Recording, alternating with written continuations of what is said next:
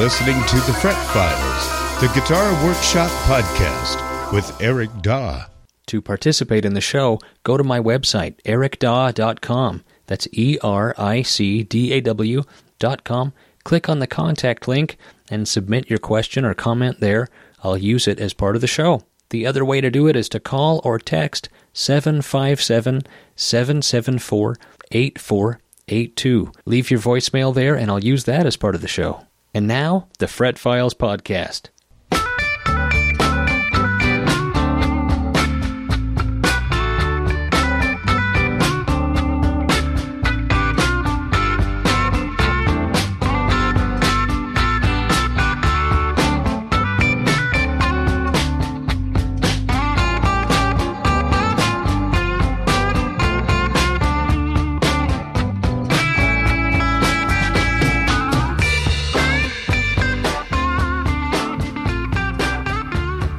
Yes, indeed, it is the Fret Files Podcast. My name is Eric Daw. Consider me your personal guitar scientist with 25 years of experience. How is that possible?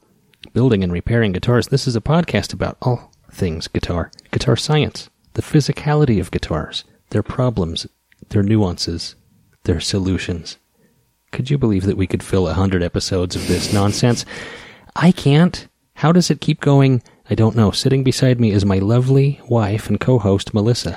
Greetings. I will read the listener-submitted questions, and Eric will try to answer them the best he can, drawing on his experience as a professional luthier. Professional what? Luthier. I just don't like that word. Luthier. Not only are we going to have listener-submitted emails, but we have a call as well. Only one, but hey, one call is better than none.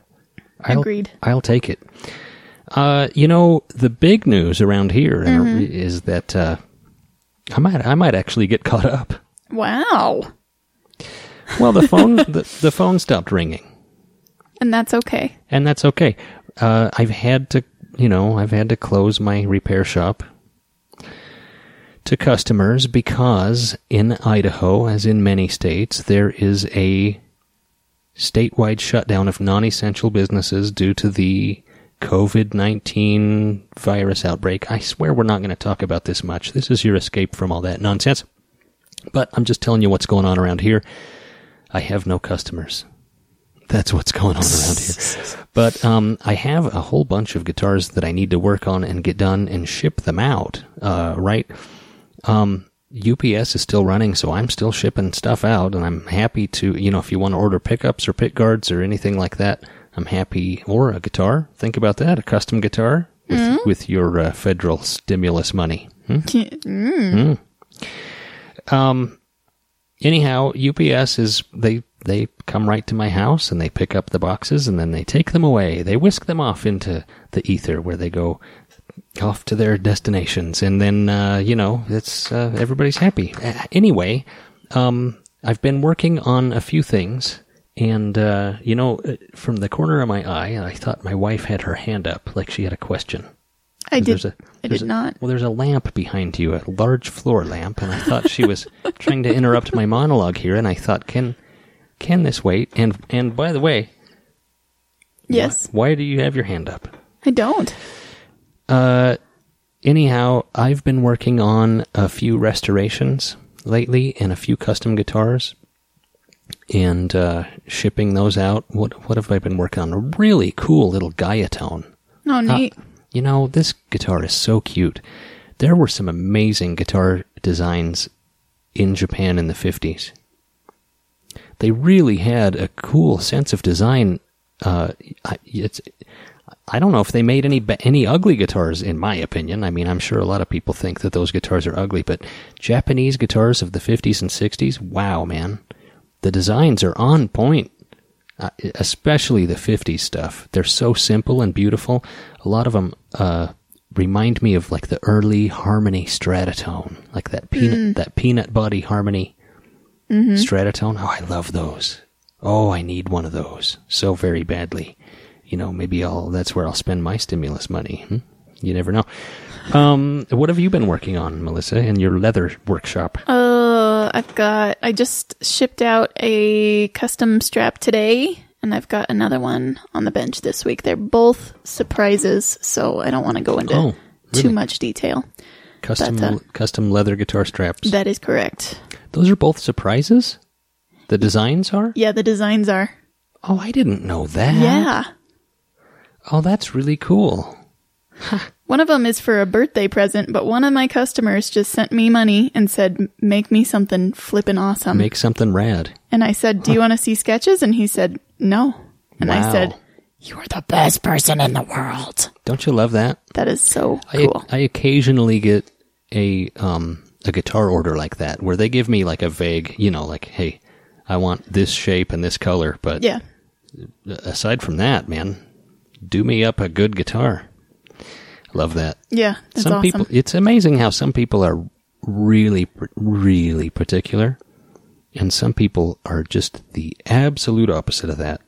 Interesting, isn't it? Yep. Let's take a call, but before we do, would you believe that we have a sponsor?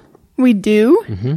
This episode of the Fret Files podcast is brought to you by Apex Coffee Roasters.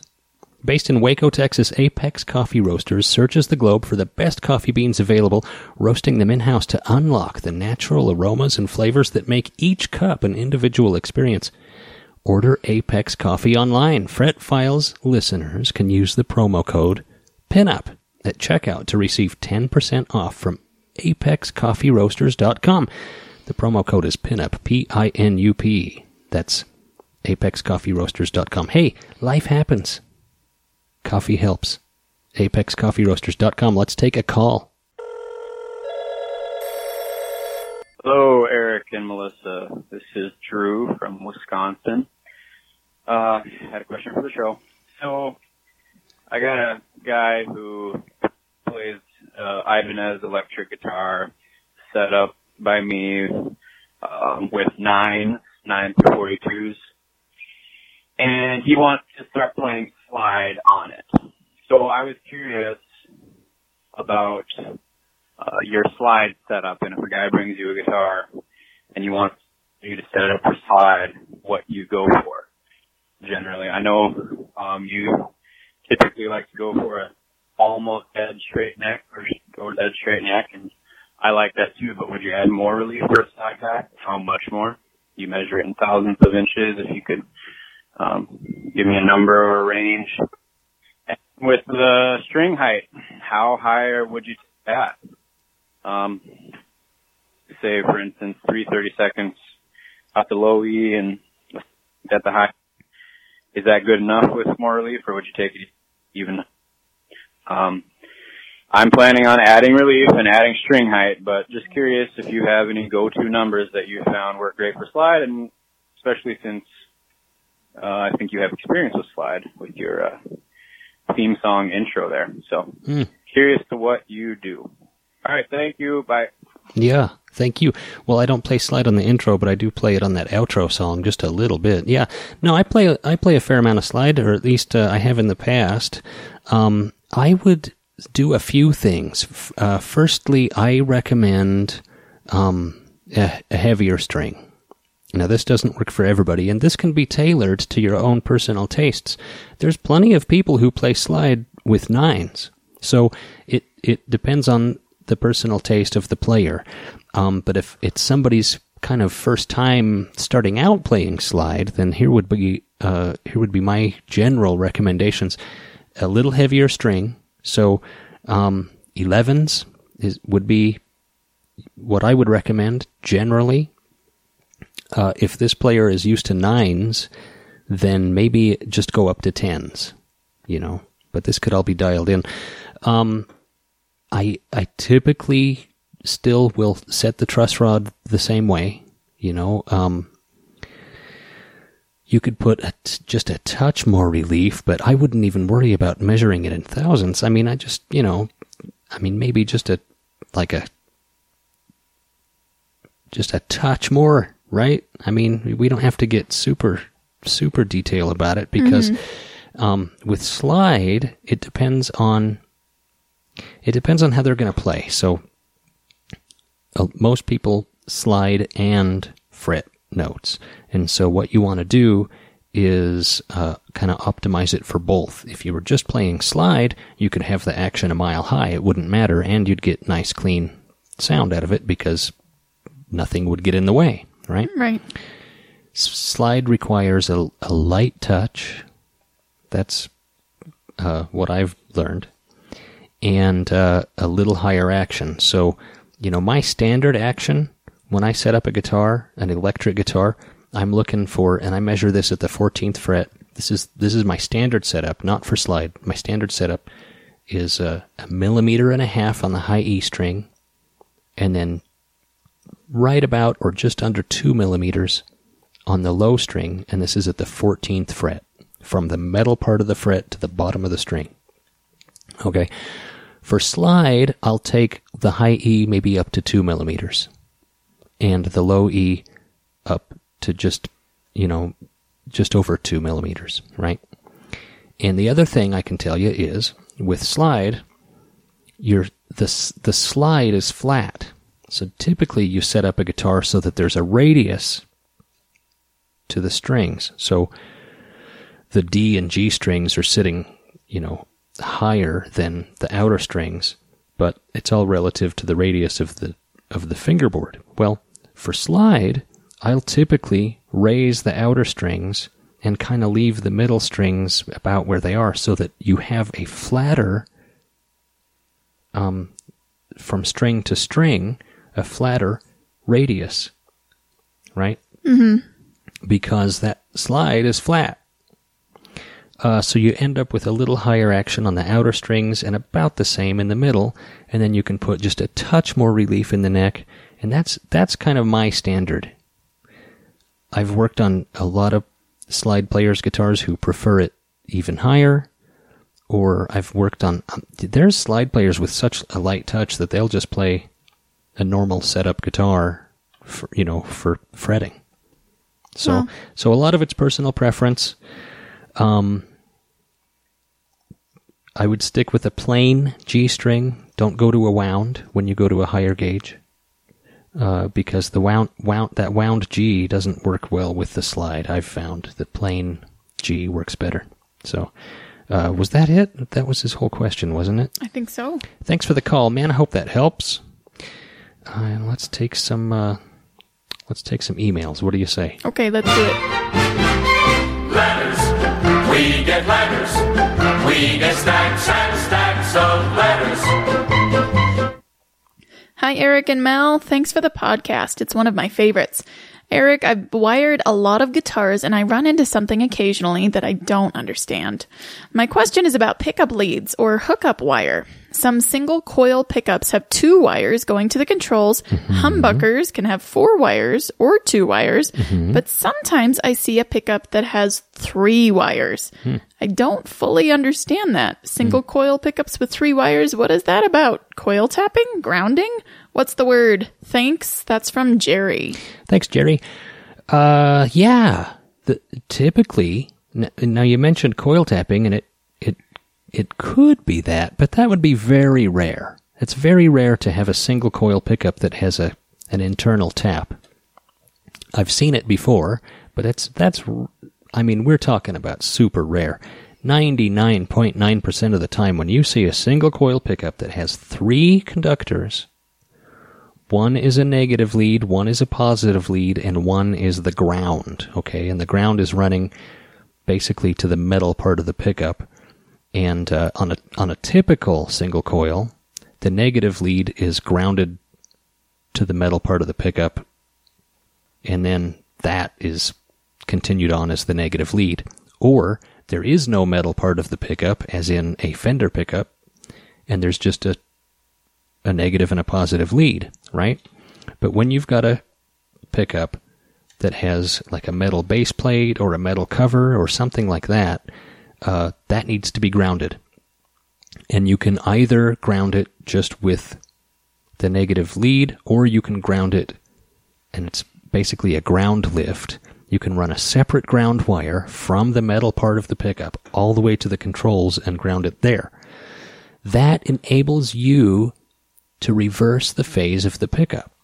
That's why there's 3 wires. If there weren't 3 wires, when you went to reverse the phase of the pickup, if you had to, say you've got it, say you've hooked up, you've got a replacement pickup, you put it in the neck position, and then you try it, and it's out of phase with the other pickup, and you don't want that. So you have to switch the wires. If the negative lead of the pickup were hardwired to the metal part of the pickup, when you switched it, you would get loud hum because the metal part of the pickup would be hooked up to the positive side of the electronics, right? It'd be hooked up to your switch or your pot. And that's bad. You'd get hum. So they do a ground lift. You'll have two pickup leads, and then the extra wire is a ground wire. Now, it's easy to figure this out with an ohm meter, which is which. The two leads that have a reading across them, that's your pickup wires. And then the third wire that has no reading, you know, no continuity between the other two wires, that's your ground wire. Or whichever wire has continuity from the metal part of the pickup to the wire. That's your ground. I hope this all makes sense. Mm-hmm. It sounds technical, but it's really not. It makes sense to me. Does it? I guess so, except I don't know what coil tapping is. Well, coil tapping, so there's two kinds of coil tapping. You've got dual coil pickups, like a humbucker. There's mm-hmm. two coils, right? A coil tap turns off one coil. Oh, okay. Now you've got one coil working. So it turns a humbucker into a single coil. Okay. Some ingenious pickup winders, and this is such a custom option. I mean, it's not, I don't think there's any off the shelf like Seymour Duncan that you can buy like this or anything like that. But I had a pickup like this once that I had custom wound for me 15 years ago from a guy up in Washington who was making pickups. A single coil pickup where they wind it up, mm-hmm. they stop, and they solder a lead wire there. And then they wind it some more. And then finish it off at another wire. So you've basically got two different outputs on the same pickup. And depending on which hot wire you use, you can switch back and forth between a lower resistance pickup and a higher resistance pickup. So it's not something you can do like aftermarket. I mean, you could if you were an evil scientist like me, but it's not the kind of thing that your average, you know, weekend soldering iron kind of guy, pickup swapping guy is going to do. Right. It would be so unusual. It does happen, and that's the only reason I mention it. You'll sometimes see a single coil that has an internal coil tap. It's so rare. Let me back up. You'll probably never ever see that. I've seen it like 2 or 3 times, and I've probably handled 1 million pickups. Cool. So, there you go. Very interesting. Thanks, Jerry. Greetings, Eric. My question to you is, where did you learn your craft? I'm a little older, 44, ha. I'm 44. I have a bachelor's degree, but I don't use it in the corporate sense. I believe there is a need for this. I believe I have the skills for it. What advice do you have for someone like me? I'm largely an artist, among other things. When a project demands little to no error, some insight and wisdom is going to be the key. Thank you. That's from Matt. And then in parentheses, it says Electro. Matt Electro. Matt, where did I learn my craft? I'm sure I've talked about this on the show before. Everywhere I possibly could, I got every book I could find on the subject. I talked to people that had experience. I apprenticed at a repair shop for several years. This is in the 90s. Every time I, you know, a lot of it is self-education from experience, right? And nothing beats that. I mean, you can start out on, you know, find a cheap guitar and buy it and fix it up, right? That's one good way to learn some valuable lessons. But if I were starting out now, I tell you what, man, a resource that I didn't have that you have available now is the internet, and it's huge. I mean, you just cannot believe the guitar repair videos that are available for free on YouTube. You could watch it 24/7 from now till the day you die and probably never watch them all. I mean, there's a million.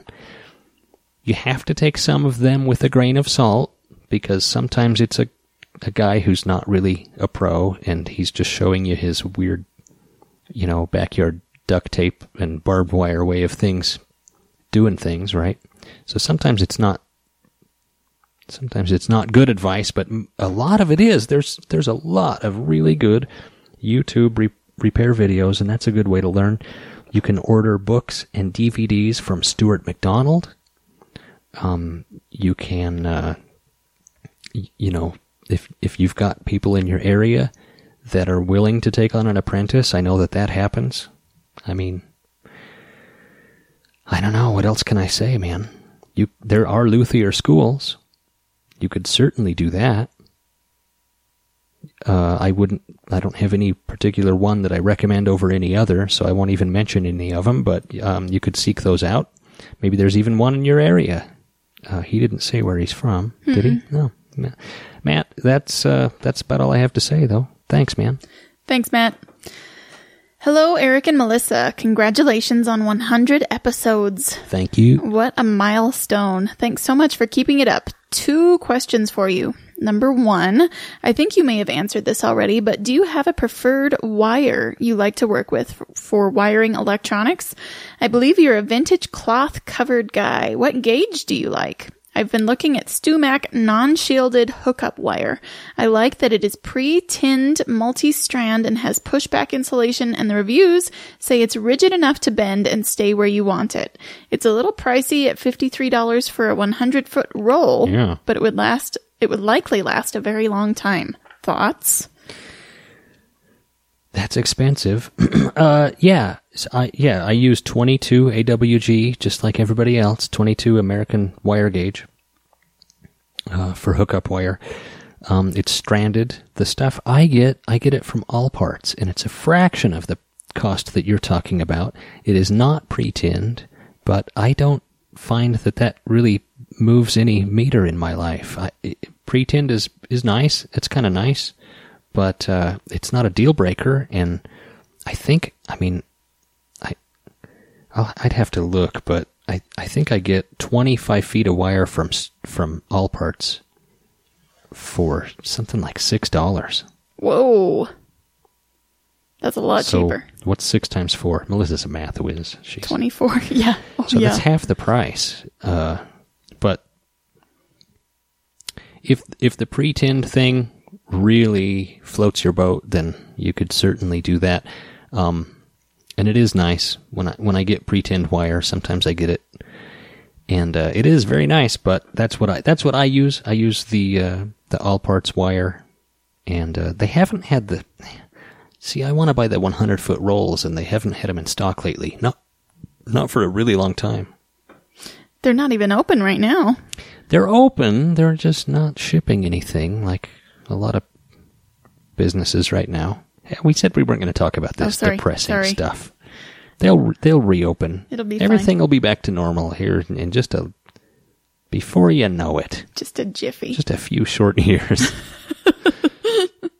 Okay, question 2.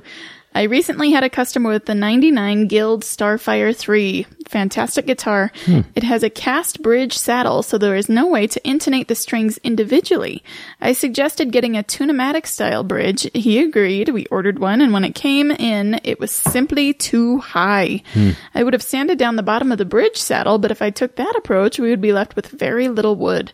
We abandoned the project for now, and the guitar is back in the customer's hands. My current hope is that we can use the existing original metal, low-profile bass plate, then simply find a tune-o-matic bridge piece, but the spacing of the bridge posts is 70 millimeters, not 73.5 millimeters or 73.66 millimeters, like most Gibsons. Do you know where I could find a 70-millimeter post-spaced tune-o-matic bridge? Or do you know of another compensated floating bridge that would allow me to get a string height of 0.75 inches above the body? Philadelphia Luthier Supplies and StewMac both stated they don't have an existing drop-in solution for me. Guild never responded to my question. Help me, Eric Daw. You're my only hope. Love to you and yours. That's from Dave. Thank you, Dave. Geez, you're not going to like my answer here. Well, first of all, there might be one. There might be a 70 millimeter spaced tune-o-matic, but I don't, it's going to be some weird off-brand thing. Gosh, unless maybe somebody out there knows about a 70 millimeter spaced thing, but if you do, give me a shout. But not off the top of my head, I just don't know. But here's my thing. Here's my thinking. Call me crazy, but I actually really like those cast one-piece bridges.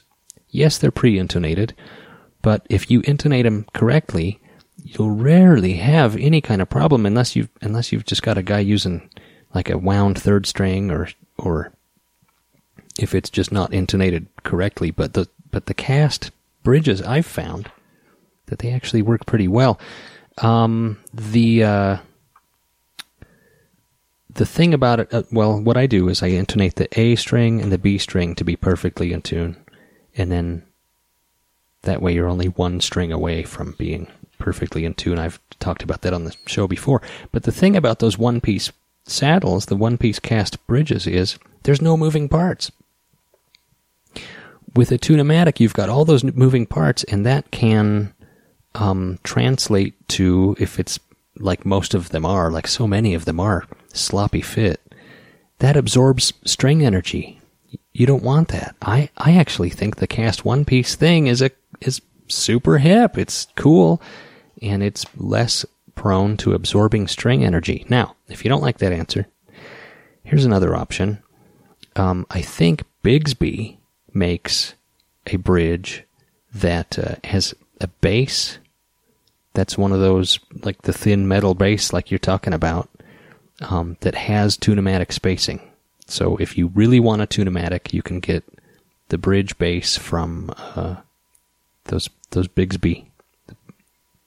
Bigsby makes one. It's a metal bass with posts, and then they've got their thing sitting on top of there. But I might be wrong about that. You'll have to look at the post spacing. I'm pretty sure I've swapped those out for tune-o-matics before, but I could be wrong. I don't remember off the top of my head. I just don't know.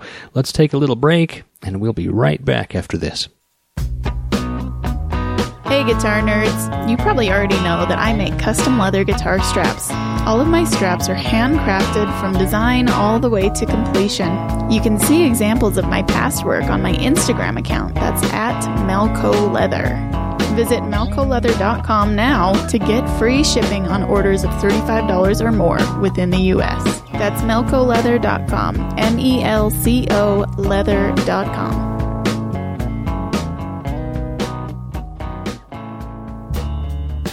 If you're at all curious about my guitar repair services or my custom guitars, you can check out my websites, ericdaw.com, that's more the repair side of things, that's ericdaw.com. I would love to help you with that tricky repair or restoration. Maybe you don't have somebody in your area, or maybe you've got a very valuable guitar that you don't want to trust to just anybody. And the guitars that I make are at pinupcustomguitars.com. That's pinup, like pinup girl, P-I-N-U-P. I offer worldwide service on repairs. People send me repairs from all over the country and, even internationally. And I definitely send guitars all over the world. So if you're curious about what I do and want to learn more, that's how to check it out. ericdaw.com and pinupcustomguitars.com. Hey, Eric and Melissa. Sorry if you've covered this before. I'm doing my first refret on an early 80s Tokai Telly I have. I'm at the point where I'm ready to insert my new frets, and I am looking for your advice. Do you recommend gluing the new frets in, or just pressing or hammering the frets in without glue?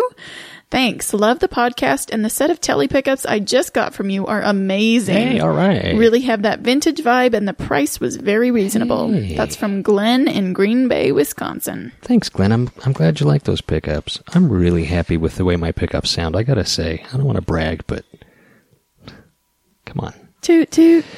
Right? Glenn, thanks for the question. I do use glue. This is a little bit controversial. Some luthiers claim that this is really a bad thing to do, so you do what you feel is right, but I do. I use glue. I like it. I use super glue. I use thick super glue. You know, super glue comes in different viscosities. Did you know that? Mm-hmm. It's true. Thin, medium, and thick. I use thick cyanoacrylate. It's not just, you know, super glue from the convenience store. It's high-end, you know, good super glue that I ordered from Stuart McDonald. The reason I like to use glue in fret slots is the same reason I just was talking about bridge saddles. I don't want anything moving, anything in the string path, right? I want things to be absolutely rock solid so that nothing absorbs string energy and robs the string of vibration. I want rock solid frets and nuts and saddles. So yeah, I do. I use glue in there. You can use hide glue. I've tried that, and it's a little more work because you have to work with the glue while it's hot, and it's a little bit, you know, crazy to do that. Most guys, when they remove frets, they heat it up with a soldering iron, so that releases the glue. And what I've found in my experience, because I've refretted guitars that I had fretted years before, super glue does the same thing. When you heat it up, the metal expands and breaks that bond, you know. So the complaint I've heard from other luthiers is, don't use super glue because the next guy to go, it's a mean trick to play on the next guy. When he goes to pull those frets out, he's going to chip the fingerboard. Well, my point is, not if he knows what he's doing, right? If you know what you're doing, you can remove those frets that have been super glued in. You can remove them without chipping the fingerboard. Absolutely you can. So that's why I use it, because I find it to be, I find that you get a more well-seated fret, a better bond, you know, rather than it just being held in with pressure. It's actually glued in. So that's my recommendation. Thick super glue and an arbor press. And if you're really feeling adventurous, you can use hot hide glue. Thanks, Glenn. Hi, guys. Eric, when it comes to vintage Tele pickups, early ones had black string wrap, and then in the mid-'50s, they switched to white string wrap. Mm-hmm. Was the early black string actually black, or was the wax black, and it turned the whole white string black, and then they switched to a clear wax? Do you know? It's not important, I guess, but I've always wondered. Thanks. That's from Carson. I'm so glad somebody else thinks about the things that I think about, you know. This is validation for me that I'm not insane. This is the kind of stuff I think about. Yes, that's right. So the early Telecaster pickups had black string wrap. Mm-hmm. And then a few years later, in the mid-'50s, they switched to a white string wrap. They used white string the whole time. The early pickups, they were dipped in black wax. Really? Yes, the wax was black, and the reason we know this is that it would actually turn the first few inches of that of the cloth wire black as well. Oh. Not completely black, but not as black as the string. The string really absorbs that stuff.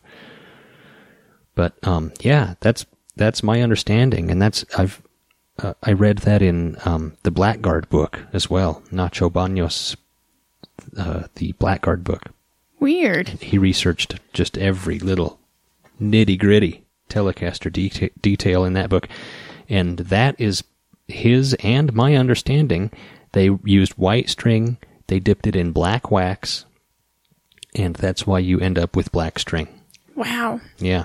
Fascinating. Yeah, and then they went to a clear wax. That is so weird. Yeah. Cool, huh? Hi, Eric. Really enjoy the podcast, and I am just 2 episodes shy of having listened to them all. Thanks for all the great work and effort you put into them. My question is regarding acoustic neck resets. I recently contacted a local luthier about possibly having a neck reset done on my 2001 Martin Triple Aught 15S. I was advised by this luthier that no one would be willing to do a neck reset and that the only option would be to have the bridge shaved. I was curious if this was considered a legitimate method or a hack repair. I leaned towards hack repair since if the problem appeared again, this guitar would require both a new bridge and a neck reset. I am curious what your thoughts are. If you use this in the podcast, please keep my name anonymous, lest the luthier in question happens to listen to the podcast. Thank you for your time. I'm not going to say who it's from. Yeah. It's Bill. No, I'm just kidding. Bill. Either this is like deja vu here. I think we've had this question before. I remember this question. I think I messed up somehow in the emails and got this. I don't remember this question. I think we've done this before. We've maybe had a similar question, but we've never had this exact question. I think we had this exact question. Anyhow. Well, you should just answer it. I will. Absolutely. So, yeah, that would be a hack repair. It's not a big deal to reset a Martin neck. Well, I mean, it is, but for someone who has experience resetting necks, absolutely that could be done. Now, it's going to be a lot more expensive than what your luthier is talking about. It's going to be, several $100s. I mean, maybe $300, maybe $400, depending on I don't know whether that particular model is, a dovetail neck joint or Martin. Martin has been flirting with, they've done, on some of their low-end models, they've been doing bolt-on and combination of, bolts and glue with a tenon instead of a dovetail. So depending on which neck joint that is, that will affect the price. But absolutely, that can be reset. You bet. Mm. Yeah, and if you sand down the bridge, I mean, that will get the action where you want it to be, but the geometry is still off, and it's not something I would really recommend doing on a nice guitar. And a Martin is certainly a nice guitar. So, thank you. I almost said his name. Ooh, Anonymous. Thank you, Anonymous. Hi, Eric and Mel. This is Miles from Arlington, Virginia here. When you're using an amp without built-in reverb or tremolo, do you use a pedal? If so, which do you use? Thanks for the great podcast. Well, I used to. I used to have a... well, I guess it's not a pedal. It's certainly an effect. I used to have an Echoplex. I mean, a real Echoplex with tape in it. And because I love delay. And so I used to use that, but I would only... It's kind of a finicky unit, and it's valuable, so I would only bring it to gigs where I was making $100 or more. That was my... do you remember that? Yes. I called it the magic box. Yeah. Melissa used to come with me to gigs, and it was her job to carry the magic box. And... I was also underage, and so I would have to be carrying gear in order to get into the bars. We don't want to go into that, but... yeah, it's true. But that's what I've used in the past. I love a good Echoplex, a good delay. I do have also a looper pedal, but yeah, delay. I don't have a tremolo pedal. I do see. Here's the other thing: any amp that I have that I would take to a gig, right? Mm-hmm. Which I don't have any currently. But any amp that I have in my arsenal that I would take to a gig has reverb and tremolo, so I don't really have to worry about it. And that's really the only effects that I would ever use. I'm just a straight into the amp kind of guy. Mm-hmm. The cool thing about the Echoplex was it had a built-in kind of preamp that sounded pretty good. Mm-hmm. I liked the way that box sounded. Plus, it's not a digital effect or anything. It's tape. It's tape going around in a loop. I mean, it sounded so good. I loved that Echoplex, but I sold it. I used to use it when I played a lot of gigs. When I lived in Seattle and I was gigging a lot, that was so much fun to take an Echoplex to a packed blues club and get, you know, plug my telly into a Echoplex, into a Vibrolux, get monstrous tone, and drink a nice Manhattan. Those were good times. Those were good times.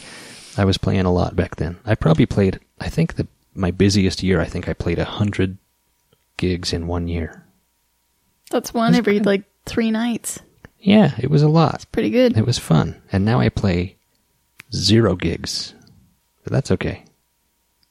I don't think anybody plays any gigs right now. Not right now. There's no gigs in America. Gigs. There's everything's closed. Yep. Hi, Eric and Melissa. Eric, I know you really aren't an effect pedal guy, but what if you were forced to use one pedal? What effect pedal would you use? Don't cheat and say a tuner. Something that actually has an effect on the sound. Thanks for the podcast. That's from Jake in Tennessee. We should have read both of those questions before I answered that. Those are related questions, I would say. I think I just answered that. No, you did not. If somebody had a gun to your head and said, you need to pick an effect pedal, what are you going to choose? Oh, well, doesn't the Echoplex count? No, that's not a pedal. Well, it's an effect. He said, don't cheat and say a tuner, something that actually has an effect on sound. Yeah, but it says, what effect pedal would you use? Pedal. I'd use a rat. I'd use a... use a DOD grunge pedal. No, I would not use any of those. No distortion pedals. I'd use a delay pedal. I like it. Ibanez made in the 90s, or maybe 80s. I think it was the 80s. They made a great old delay, and I had one in the 80s. Now that I think about it, I remember this pink, it's called an analog delay. I think it was the 9 series. So it wasn't a TS9, that's a tube screamer. It was like a DL9 or something like that. Analog delay, 89. Analog delay. Beautiful coral pink, hot pink thing with a giant chrome button. Good sound. But, you know, when I was a kid... Hold on, let me show you something. Uh-oh. I just happen to have a guitar here. Oh, and that's weird. We don't have any of those around the house. Oh, don't put a hole in it. Well, that's okay. I'm a repair guy. So, when I was a kid, you know, I didn't have pedals. And I thought, in fact, I wasn't even sure what pedals did or what they'd... I didn't have money for that kind of stuff anyway. And I'd listen to records with echo on it, and I figured that it was like a studio effect. I didn't know you could buy a pedal and have echo until much later. So I learned how to play my own version of delay just by strumming, right?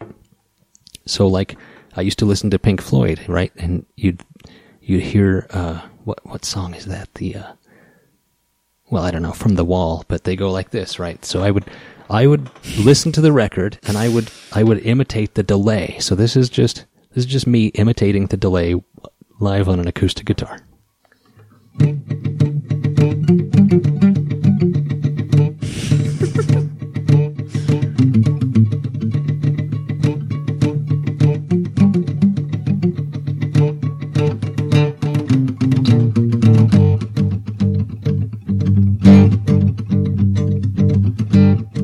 doesn't that sound a little bit like delay? Yeah, it sounds great. So without the pedal or without the effect, he would just be doing this.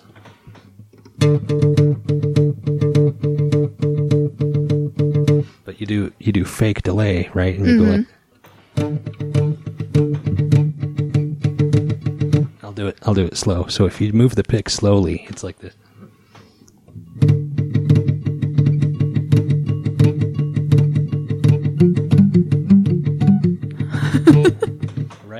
Because when I was a kid, I didn't have that kind of stuff, and I thought, you know, I would practice. I would practice trying to get that effect just with a pick. Anyway, so it can be done. Things can be done without pedals, is my point. Anyhow, thanks for the question, Jake. Hi, Eric. What do you think the current global pandemic is going to do to vintage guitar prices? Any guess? Thanks for the show, Carrie. Tell you what it's going to do for vintage toilet paper prices. Well, thanks for taking the air out of the podcast, Carrie. I don't know. I mean, it can't be good. Can I tell you my opinion? Yeah. It depends on how long this lasts. If we're out of this in a few weeks, stuff will come back pretty quickly. And if it takes longer than that, it's going to take a long time for stuff to recover, and vintage guitars may never recover. Yeah. Well, I'm not an epidemiologist, nor am I an economist, so I'm not going to answer this question because I don't know. I don't even know what this pandemic is going to do to egg or milk or gas prices, let alone vintage guitars. My guess is after a while we'll be back to normal. I mean, any time there's any kind of an economic downturn, guitars go with it, you know? Right. Whether it's a dot-com bubble or a housing market bubble or a, you know, this whatever you want to call this current mess. Anyhow, thanks for the question, Carrie. It's very positive. Hi, this is Will from Memphis. I saw an Instagram story recently about someone who has one of your guitars and they were using flat wounds. Mm-hmm. Do you recommend flat wound strings over round wound? Can you describe the sound or feel? What brand of strings do you usually use? Thanks.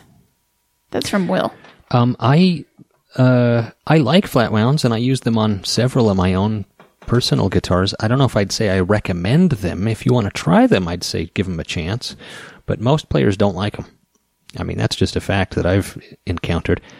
Me, I do like them. I think they sound good, and they feel nice. They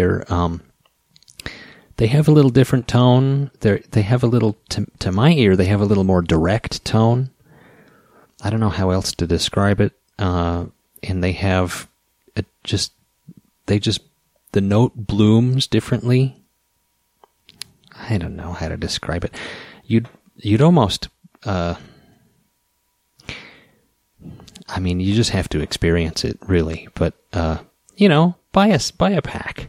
It'll be $12 or $13 for a set of flat wounds, but buy a pack, try them out.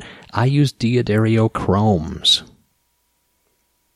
And my go-to is the 11s, but I use a plain third. I throw away that wound third, and I use a plain third, whatever it is, like a 18 or 19 or something like that, plain. So that's what I use, and that's what I like. I wouldn't say that I necessarily recommend it, but I would recommend trying it because it's kind of I don't know, they sound, I just like the way they sound, and I like the way they feel. Cool. Thanks, Will. Hi, Eric. With all the quarantine downtime, will you do a shop tour on your Instagram? I'd love to see the inner workings of the secret Eric Daw repair shop. Thanks for all you do. That's from Juan. Thanks, Juan. I had one up, and I took it down, I think, a month ago or so. I don't know why. I looked at it and thought, this is dumb, and I deleted it. But I'll do that. Maybe I'll try to do that this week. So I'll walk around my repair shop and give you an Instagram tour. What I'll do is I'll post it in my stories and then I'll pin it permanently to my Instagram homepage, however, whatever that's called. Highlights. It'll be in my highlights. I'll try to do that this week. Thanks, Juan. And that does it for this episode of the Fret Files podcast. Thanks so much for listening, and thanks for participating. Keep those questions coming in. You can call 757-774-8482, or you can text that number, 757-774-8482. The other way to do it is to go to my website, ericdaw.com, ericdaw.com. Click the contact link and send in your question or comment there. We'll use it as part of the show. Thanks so much. We'll talk to you next time. Good night.